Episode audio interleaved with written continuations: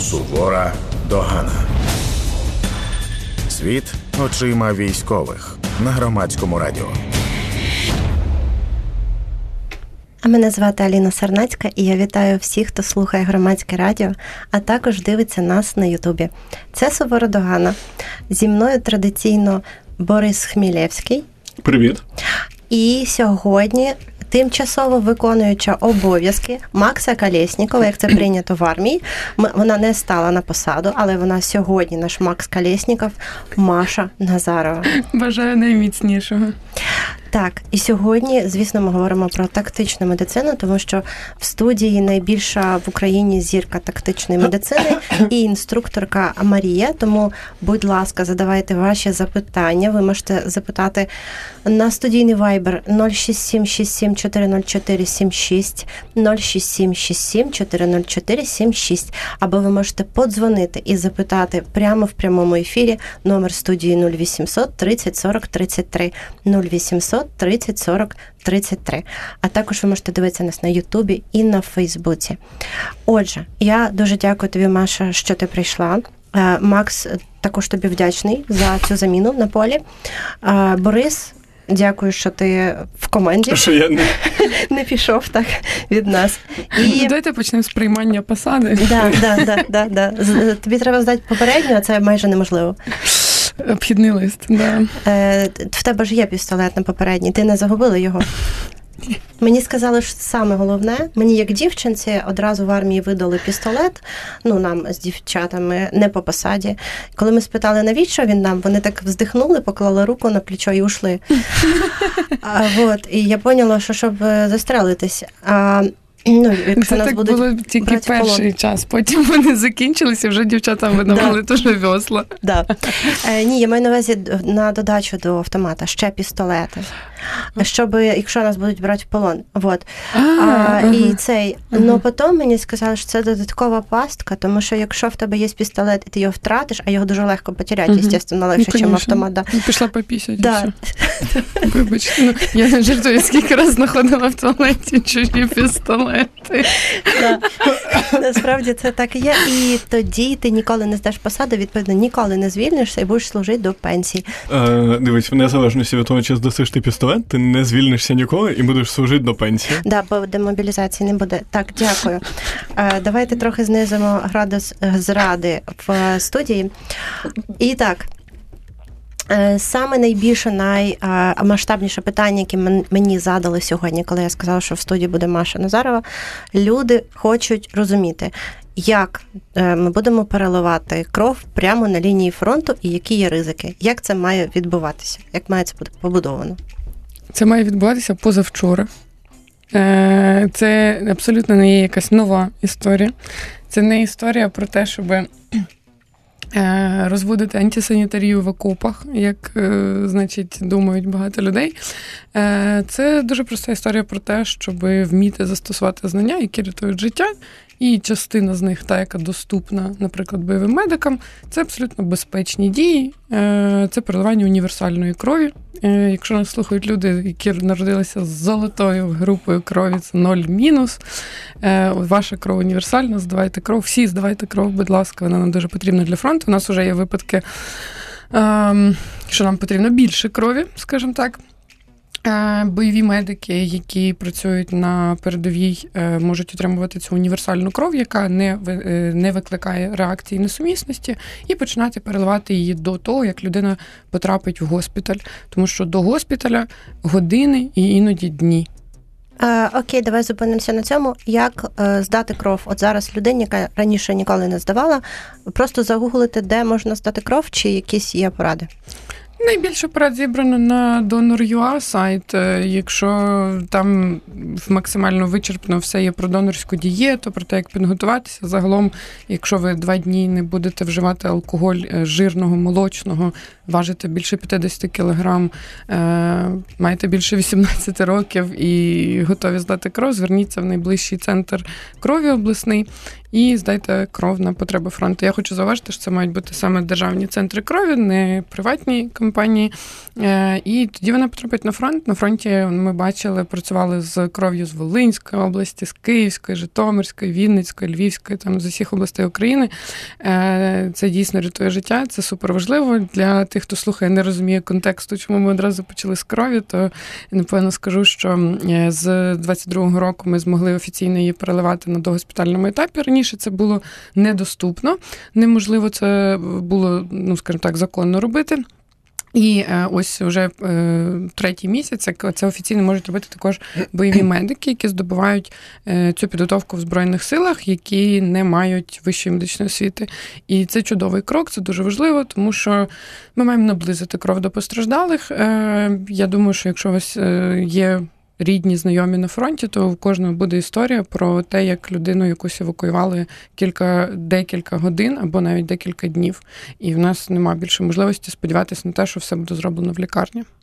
Окей, а коли я сказала, чи може як потрапити на навчання моїм бойовим медикам, ти сказала, що треба дозвіл начмеда, тому що він має замовляти кров. Як це працює? Як працює вся ця система в цілому, в, в такому звичайному баті? Е, Начмет батальйону збирає людей на навчання.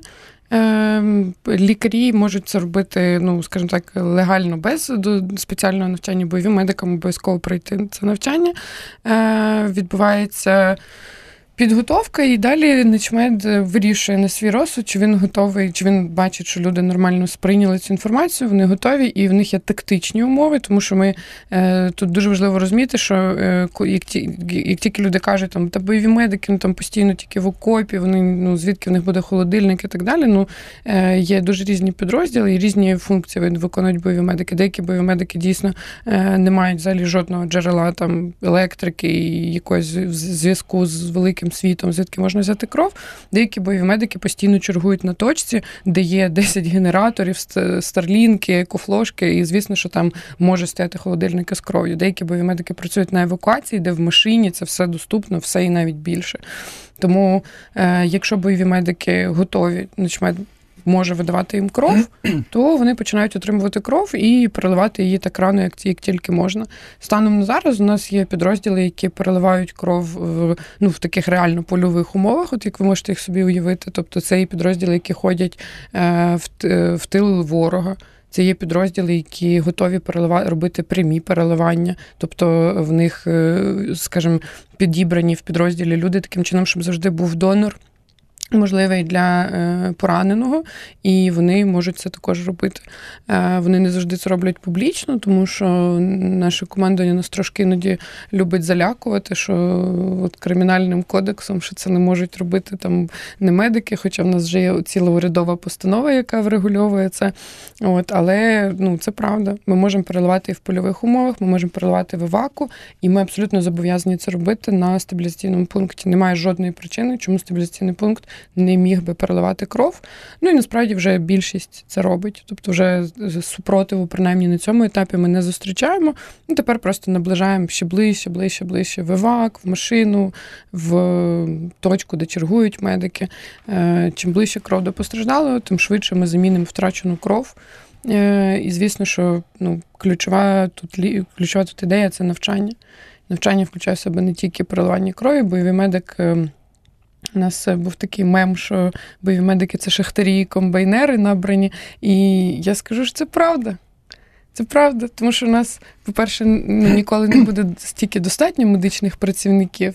По-друге, це дуже нереалістично і неправильно е, людину з вищою медичною освітою ставити на посаду бойового медика. Я вчора спілкувалася з хірургом, науковим співробітником на секундочку, який на посаді старшого бойового медика. Ну, це дурня повна. Він абсолютно був би корисніший.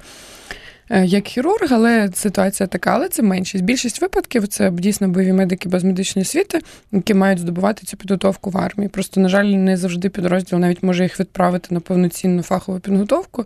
І тоді, ну отут я вже би звертала увагу командирів на те, щоб е, знайти можливість відправити всіх бойових медиків, навіть якщо вони вже обпалені боєм, бачили поранених, бачили там кров, вони все одно мають пройти якісне навчання. Тому що більшість проблем, з якими ми стикаємось, це недостатньо недостатня навченість як на рівні біомедика, так і, на жаль, на рівні лікарів, які також можуть бути недостатньо підготовлені до роботи з тими пораненнями, з якими доводиться працювати. А для тих, хто до нас щойно доєднався, ви слухаєте сувору догану. Я військова Аліна Сарнацька, зі мною в студії Борис Хмілєвський та Маша Назарова. А Чому багато лікарів проти переливання крові? Тому що вони відчувають, що їм не вистачає компетенції про це говорити, і тому легше закритися, зробити те, що називається там як скляна стеля, як це правильно сказати.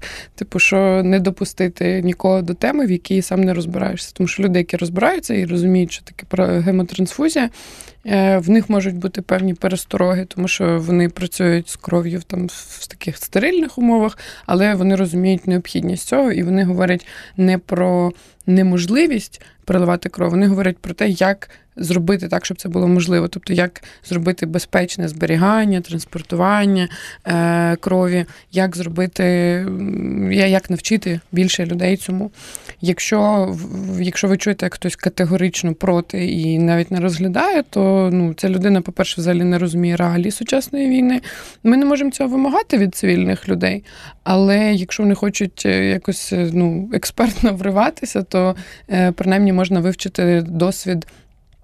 Інших армій, які це робили набагато раніше, до до російсько-української війни в 90-х, нульових роках в Іраку, в Афганістані це все відбувалося. Американська армія це робила.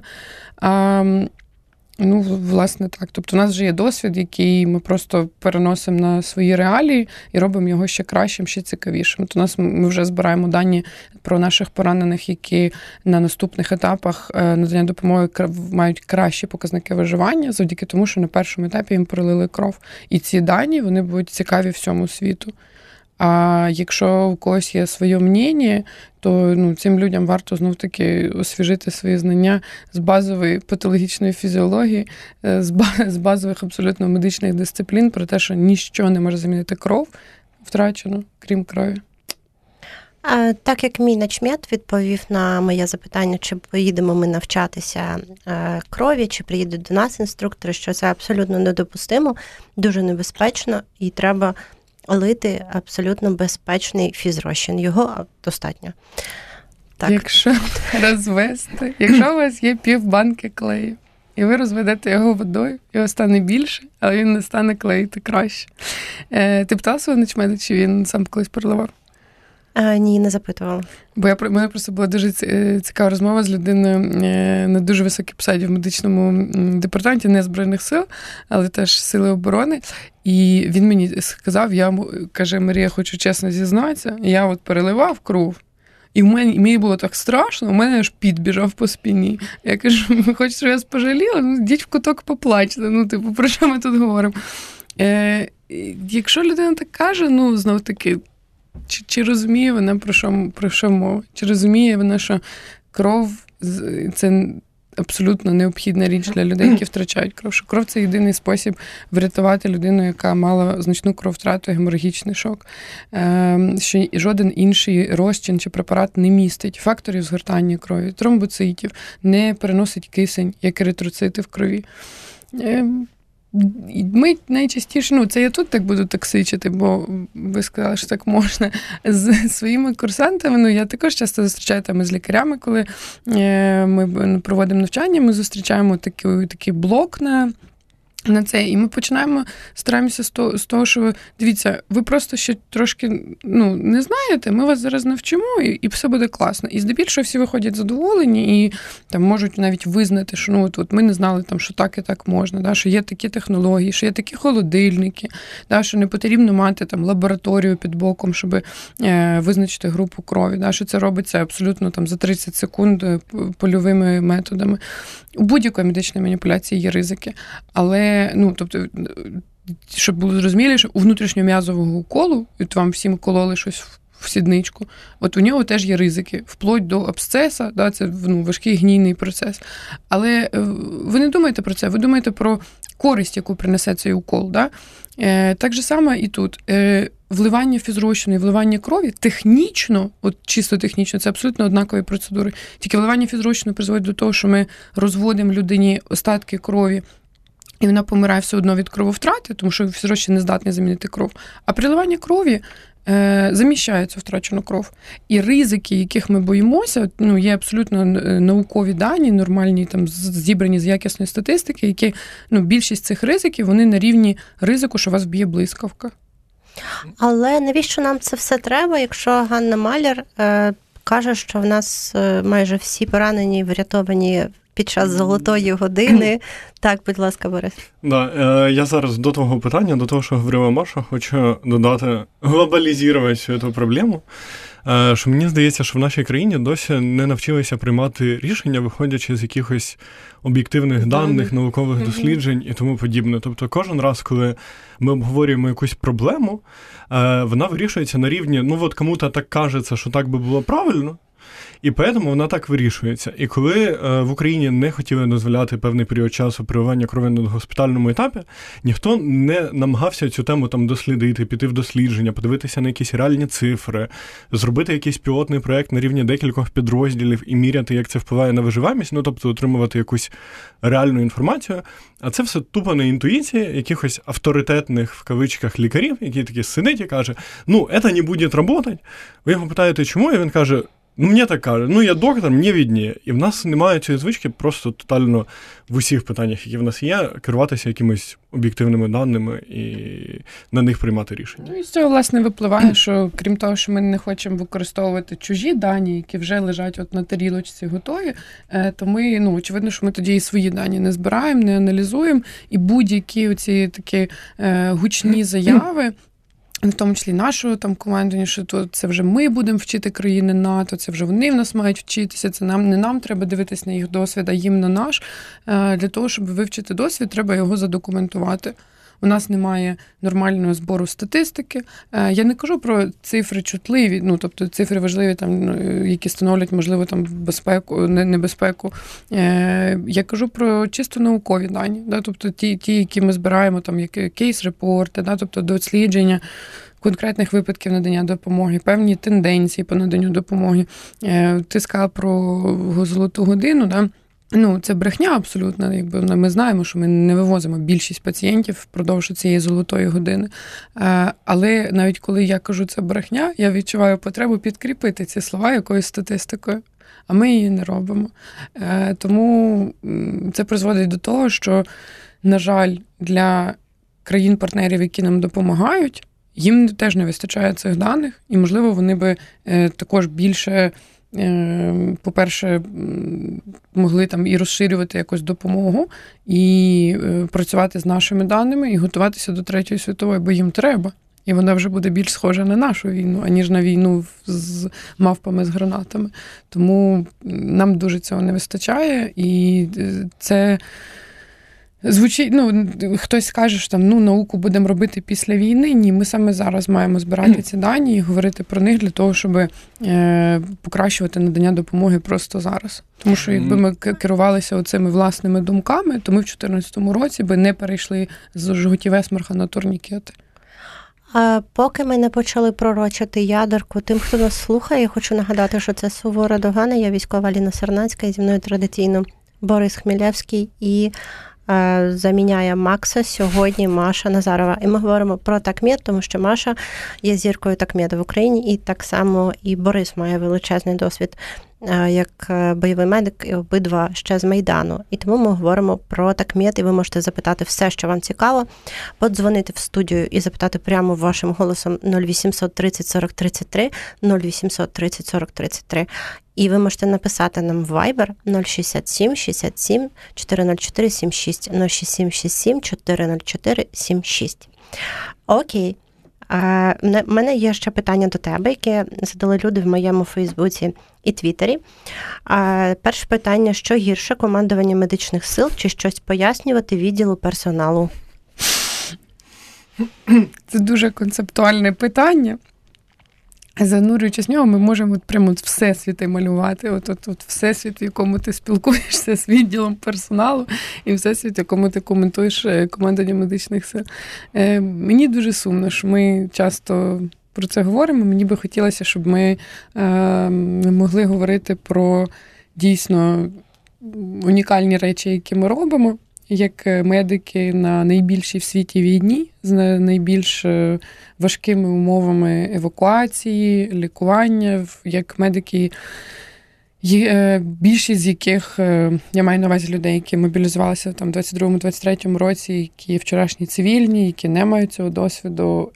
Мені би хотілося говорити про хороше, мені би хотілося про це говорити, але, на жаль, коли нам вже ставлять палки в колеса іноді, то про це важко сказати. Тому я говорю Е, більше про командування медичних сил. Угу. Добре, і тим більше ми ніхто не будемо критикувати відділ персоналу, бо самогубців серед нас нема. А це прямий шлях до самогубства. Я дуже люблю відділ персоналу, особливо свій. І хлопці, дівчата групи наших частин теж. Так, хлопці, дівчата, ми вас дуже дуже любимо. Е, будь ласка, не губіть наші рапорти спеціально.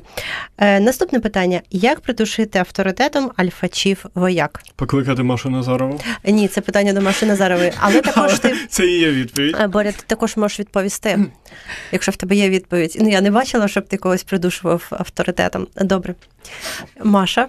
І, Так, я хочу, по-перше, сказати, що Боря не просто душить авторитетом. Ну, Боря заходить, і люди одразу розуміють, що ну, от, от перше слово в нього так з рота щось випадає про про ліс під Кремінною. Ну, і, вибачте, ну я не можу спорити з Борем ще ні по яких питаннях. Ну, Він то він може придушити авторитетом, це точно. Е, Я не знаю, я не цікавлюсь питанням, як не придушити авторитетом. Ну, типу, я теж можу сказати, йдіть в куточок поплачте, якщо що. Е, Як це розвивається вміння придушувати авторитетом альфачів вояк? Та тому що, ну, типу, по-перше, ця концепція про альфачів вояк вона дуже переоцінена. По-друге, вони е, всі рівні е, переді мною, коли вони без трусів. Коли вони приходять. Ми там закінчуємо.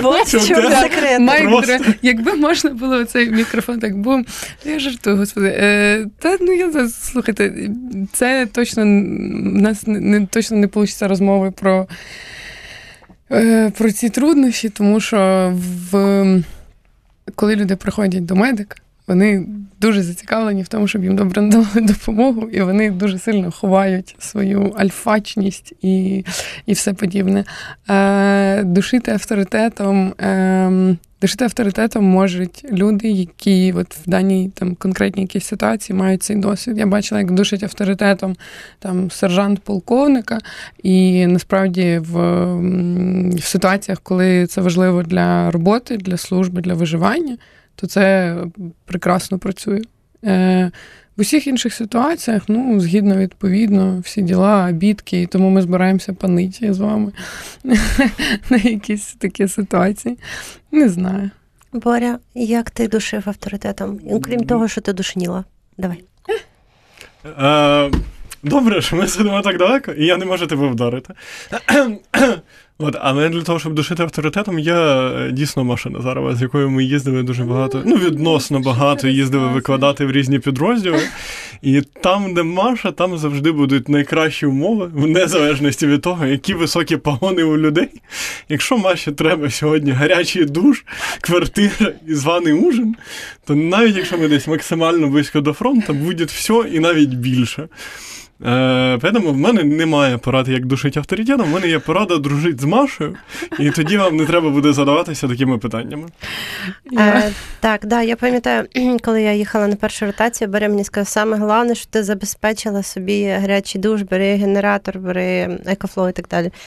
І а, Я просто завжди про цю тему розказую одне те саме, що коли медик каже, що йому треба доступ до гарячої води для медичних потреб. У жодного командира не виникає питань, зачем, чому і що ви будете з цієї речі водою робити. Одного тільки разу мене спитали, зачем. Я подивилася, як на ідіота, і кажу, ну а полотенце як буду гріти? Тому що я подумала, що ну, типу, більшість людей могли там дивитися якісь кіно, не знаю, там про середньовічні пологи, як там приносять гарячі рушники.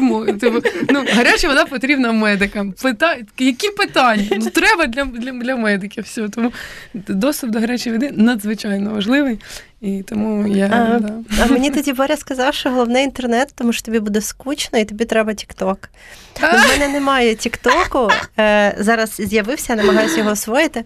Боря зробив а, все, да. що в нас зненавиділи на цьому подкасті. Ми просто з тобою еталонні Тікток війська. Про гарячу ванну можна було Зупиниться. Не дай інформацію. Званий ужин. Боря, ну знаєш, Ні, ну званий ужин. Ну, в тебе планочка просто низька. Ну, пожарена картошка сержанта з матеріального забезпечення це не званий ужин, це його прямий сука обов'язок. Я пам'ятаю, як ми з тобою будь ласка. Ну все, Це прямий обов'язок. штраф будеш Я пам'ятаю, як ми з тобою їли пасту, яку нам готували в Бахмуті, просто аж там за річкою, і нічого. Це робить, подожди, значить, це робив Міша. Міша друг, ну якби це ну, положено. Ш- ш- Які питання? Паста була з тунцом, а не могла би бути з креветками. Е, так, добре. Е, як, ти, як, як це ти критикуєш командувань і тобі за це нічого не буває? запитує дівчина з Фейсбуку. А чому вона думає, що не буває? Ну, так вона думає. Ну, як сказати, всім в армії щось буває за, за, за критику, за дії. Ем, питання тільки в тому, ну, наскільки далеко ти готовий піти. Е, і питання в тому, щоб це не був якийсь пустий, пустопорожній хейт.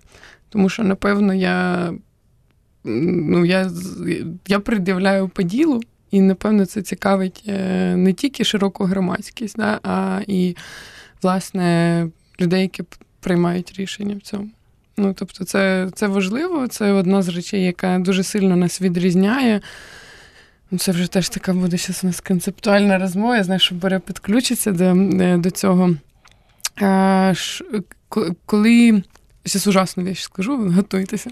Е, кожен раз, коли хтось каже, що от українці генетично відрізняються від росіян, що от ми от у нас там ген свободи, він закладений, нічого подібного.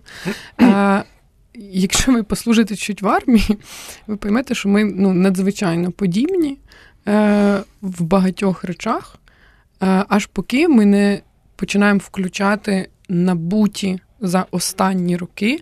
От ну, моє щире переконання, що в основному з 2014 року, е, за набуть, е, коли ми говоримо от про саме от набуті якісь навички українця, бути.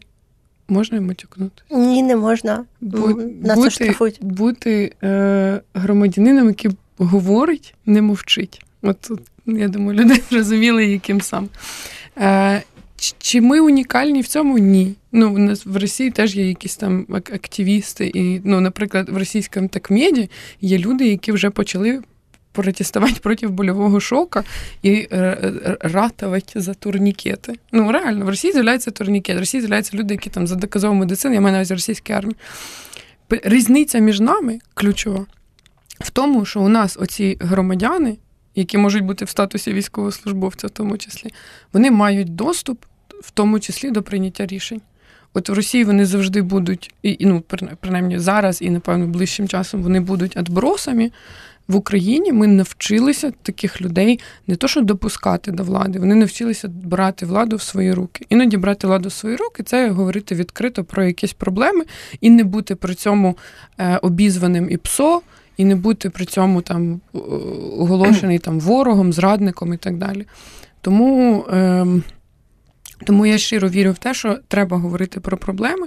Вони ніколи не мають відволікати увагу від головного, вони не мають відволікати від ворога, вони не мають е, роз'єднувати там е, чи якісь там сіяти е, зрадницькі такі нотки, що ми ну ні в коєму разі вони не мають бути подаватися західній аудиторії, так що ми якийсь там failed state, да, там, ну, не, не, як це держава, яка не вдалася. Тому. Е, Це треба робити дуже дозовано, правильно, але ну, мовчати про це не можна. Тому що Але- інакше у нас буде, я просто от, постійно собі тримаю в голові, що е, більшість е, таких старших офіцерів медичної служби України, от вони або вчилися в Санкт-Петербурзькій воєнно-медицинській академії імені Кірова, або мають із нею якісь зв'язки. І от або ми стаємо, ну або, ми від них відриваємося, або у нас буде Академія Кірова. От, от я весь час, коли я бачу якусь дікуху, от в нашій ну, в медицині, я її завжди асоціюю з Росією. Ну тому що от, от, от, от оце Академія Кірова. От якщо хтось каже там запретіть бойових медиків, це в ньому каже Академія Кірова. Хтось каже там пофіг які турнікети, це Академія Кірова. Геть від Москви, геть від Академії Кірова. І ну, іноді про це треба сказати. І про це ми, ну, можна отримати по шапки, але ну, якщо ти готовий на, на це, то воно того варте. Підсумовуючи, е, чи можна критикувати, залежить від того, чи далеко ти готовий зайти, і варто з кимось об'єднуватися, щоб при цьому отримувати підтримку і говорити по ділу. Боря, будь ласка. А, Я не був готовий говорити, але я скажу, що я ну, абсолютно ти згоден з вами. командування медичних сил. Я так що... критикував так, що мене скоро посадять за критику командування медичних сил.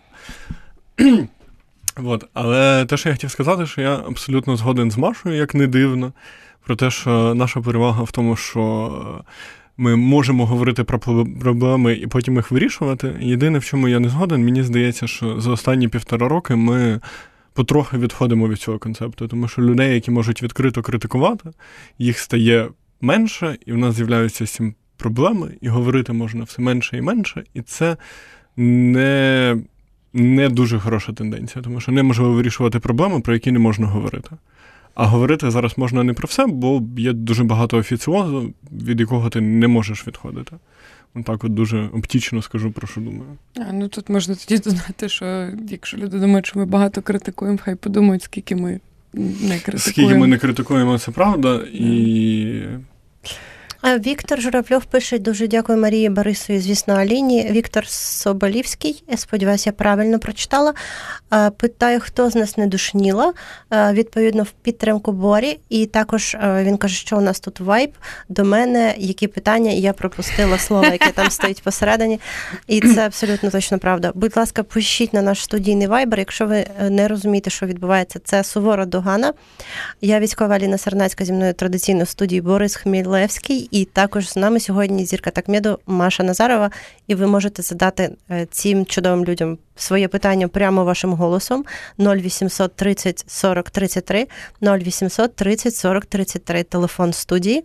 І також написати ваше питання в Viber 067 67 404 76, 067 67 404 76, а також під трансляцією в Ютубі. Аліна, якраз е, про ще, якщо продовжить про зраду, тобі там писали, що. Е, такий був була така претензія, е, чи е, чому говорять відкрито тільки про медичні проблеми в армії? Що там ще ну такий був коментар, такий нормальний. Там ті всі баби в Фейсбуці і в Твіттері пишуть тільки про медицину. Ви говоріть про інші проблеми в армії. Ну от якось так склалося, що у нас просто в медицині дуже багато цих граждан, які відкривають рота. От, але ну і напевно, що менше знов таки якоїсь дуже чутливої інформації, яка могла би зашкодити обороноздатності.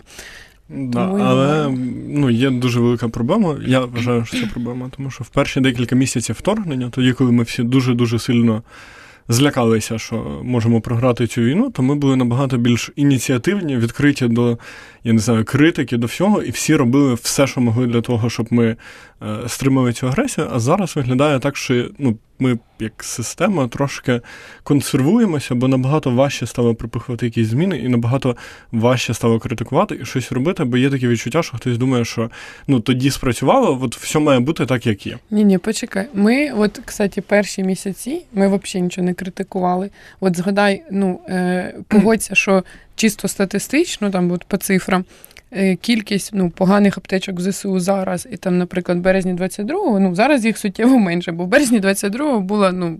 Просто жесть, діч. Ну, типу, або вони відсутні, нормальні аптечки, нормальна медицина, або вони якісь китайські, або там склепані там на 3D-принтері.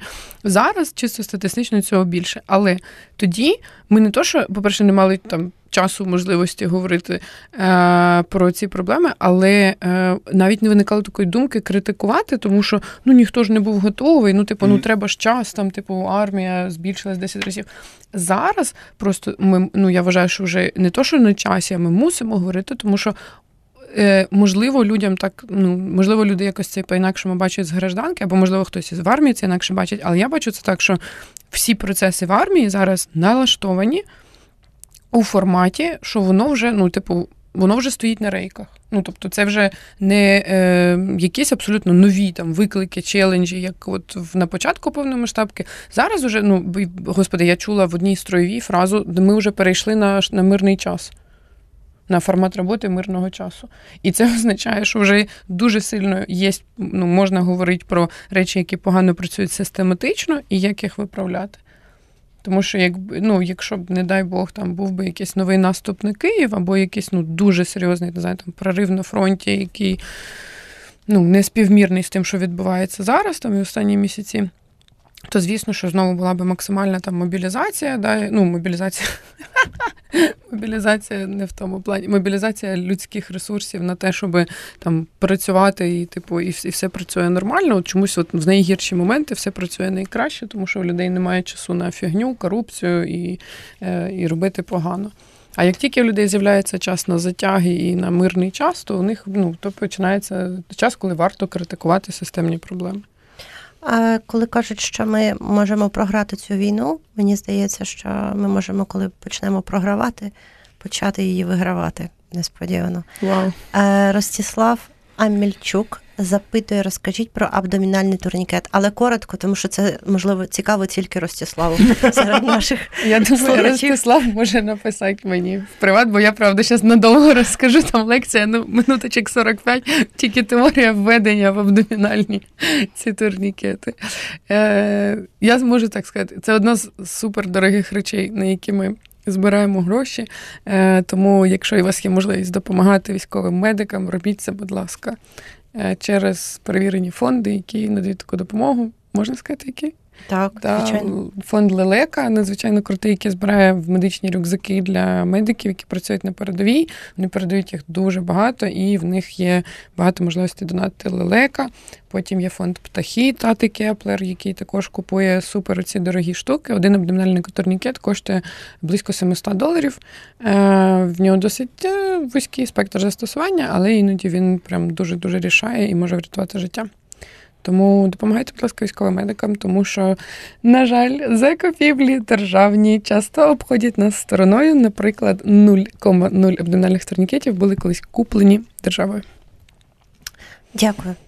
Е, І зараз ми логічно е, підійшли до питання, як нам снабжати нашу армію такмедом, якщо е, вчора вийшла стаття залужного чи позавчора, і там він пише готуватися до довгої довгої війни.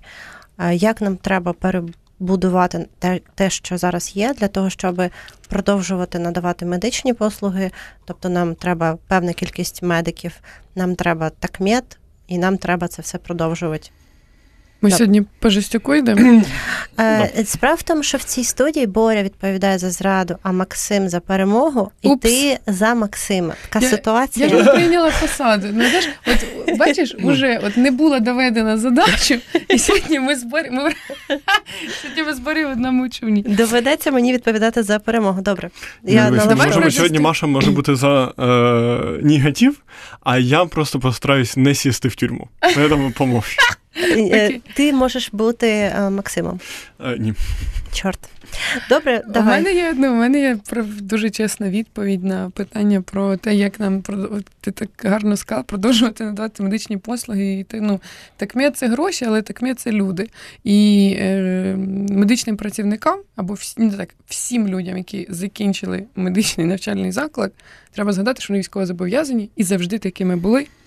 І вступаючи в медичний коледж або в медичний університет, вони знали, що їхні документи будуть занесені старости, кураторам, діканатам, військомат, і що всі, незалежно від статі, медичні працівники є військовозобов'язаними, і ми дуже їх потребуємо від бойового медика до лікаря. Господи, ну, насправді в госпіталях вже сложно отримати посаду, але у військах дуже багато медичних посад. Е, І ну, отак нам треба згадувати про такі речі, наповнювати армію підготовленими вже людьми, тому що у нас немає.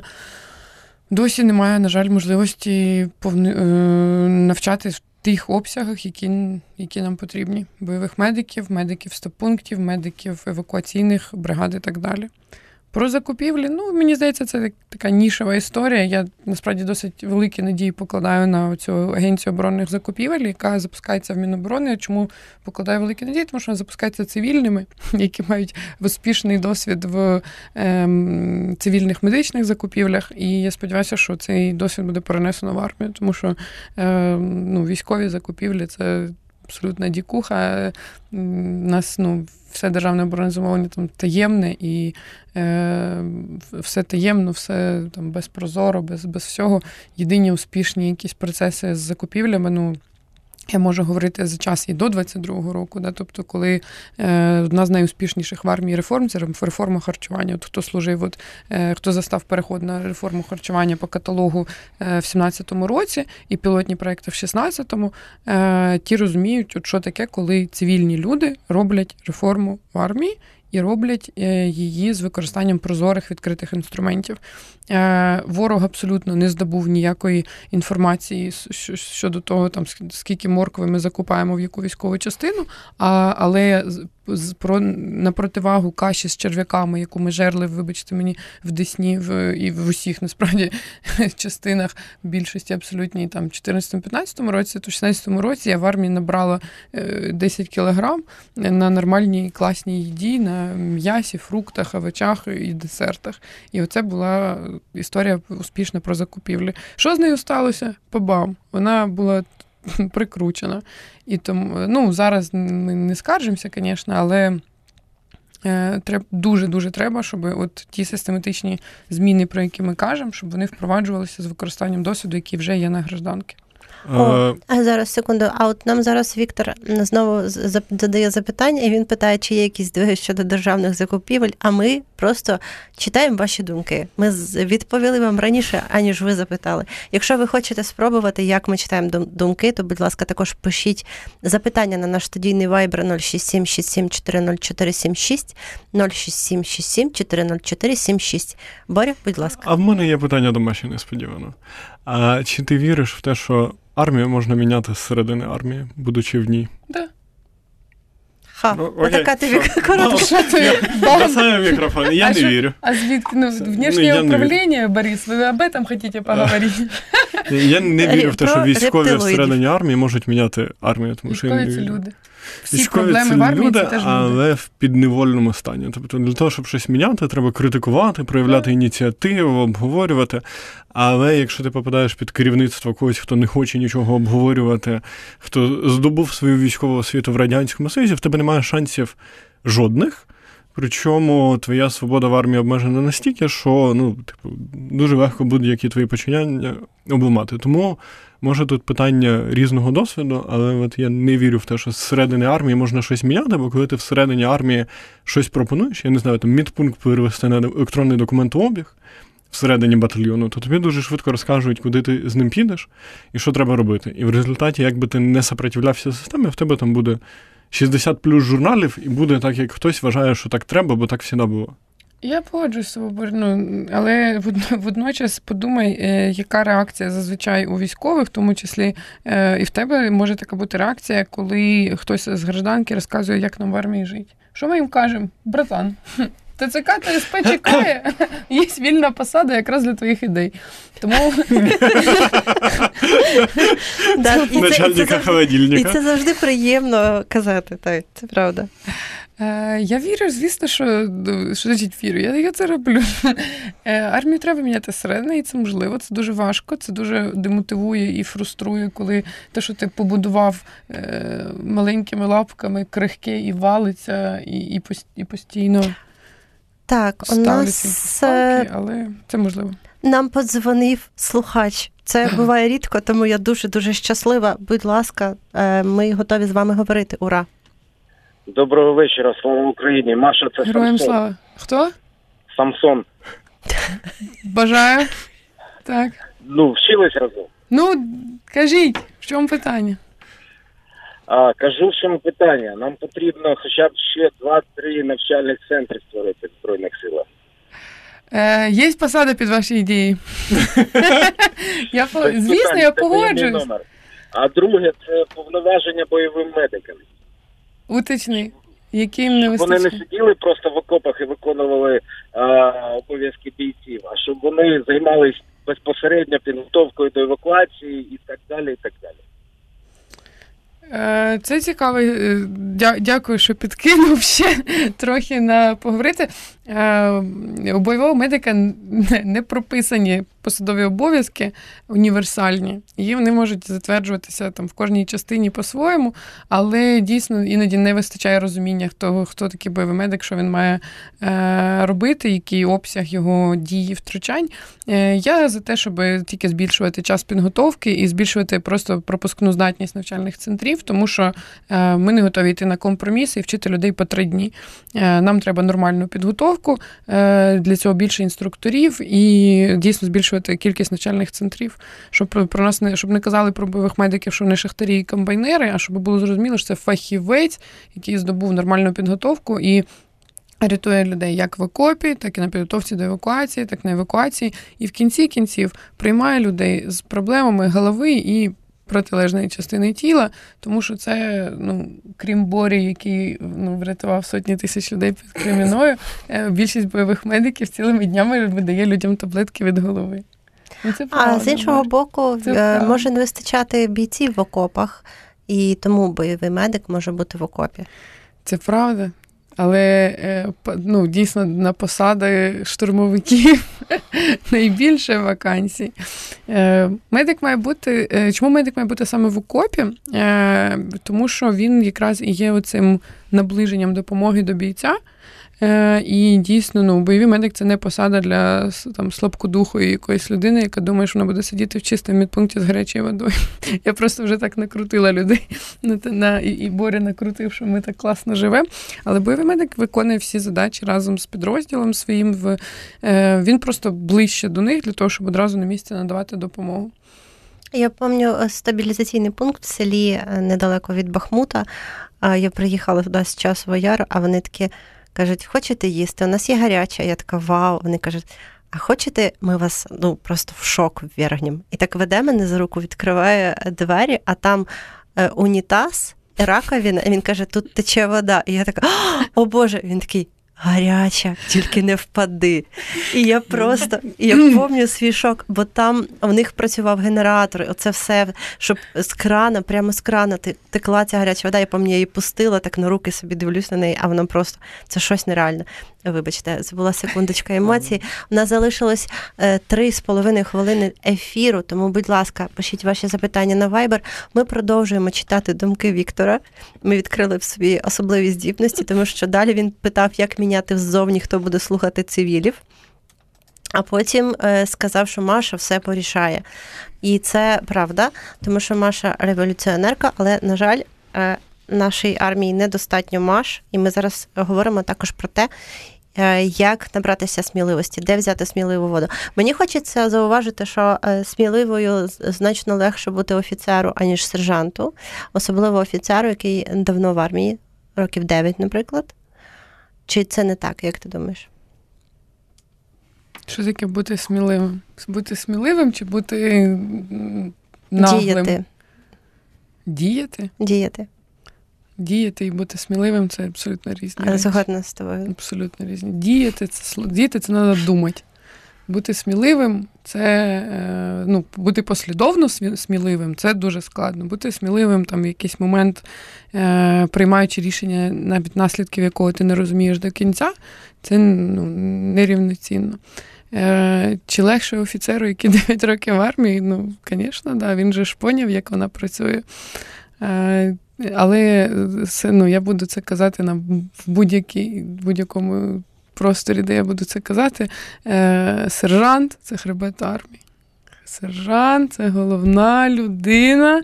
Боря убрав руку, розправив спину, хребет і основа армії. Да, а в студії плаче Боря зараз. Щоб побачити на Ютубі. Е, Сержанту, ну, я знаю більше, от якщо ти говориш про сміливих, саме ну, по таких послідовностях, я знаю більше таких сержантів, і я цим пишаюся. Е, я, дивись, Люди, які давно в армії, їм легше може бути, а люди, які недавно в армії, вони просто ще не знають, як що армія може з ними зробити, і тому вони можуть бути сміливішими, гнучкішими, відкритішими. Тому я вважаю, що найкраще що сталося з армією, тільки не бийте мене, будь ласка, це мобілізація масова 2022 року. Тому що це привнесло в армію людей, які думають не по-армійськи, не бояться і е, щось міняють. А мені також люди кажуть, що їх як привнесло, так і винесе, і буде абсолютно зворотній процес, і звичайна армія поверне собі своє. Нікого нікуди не винесе. А, бо демобілізації не буде, точно. Е, да. І на цьому ми будемо сьогодні завершувати ефір. Я дуже дякую е, поза студією Ярославу Федоренко і Євгену Глібову. Я дуже дякую, що Боря продовжує е, вести ці ефіри разом зі мною. Ми чекаємо Максима назад, але наступного тижня в нас буде е, новий ТВО Максима, тому що ніхто не може виконувати цю роль довго, бо це важко. Бо Максим у нас відповідає за перемогу, я нагадую. От і сьогодні з нами була Маша, і я їй дуже дякую за армійську мудрість, за до мене які питання, і за її думки про сміливість, які вона нам при- привнесла. Маша, дякую, що завітала до нас. Дякую щиро всім. Бажаю вам відчувати більше перемоги, але давати поради з посади відповідної до цього. Дякую дуже всім.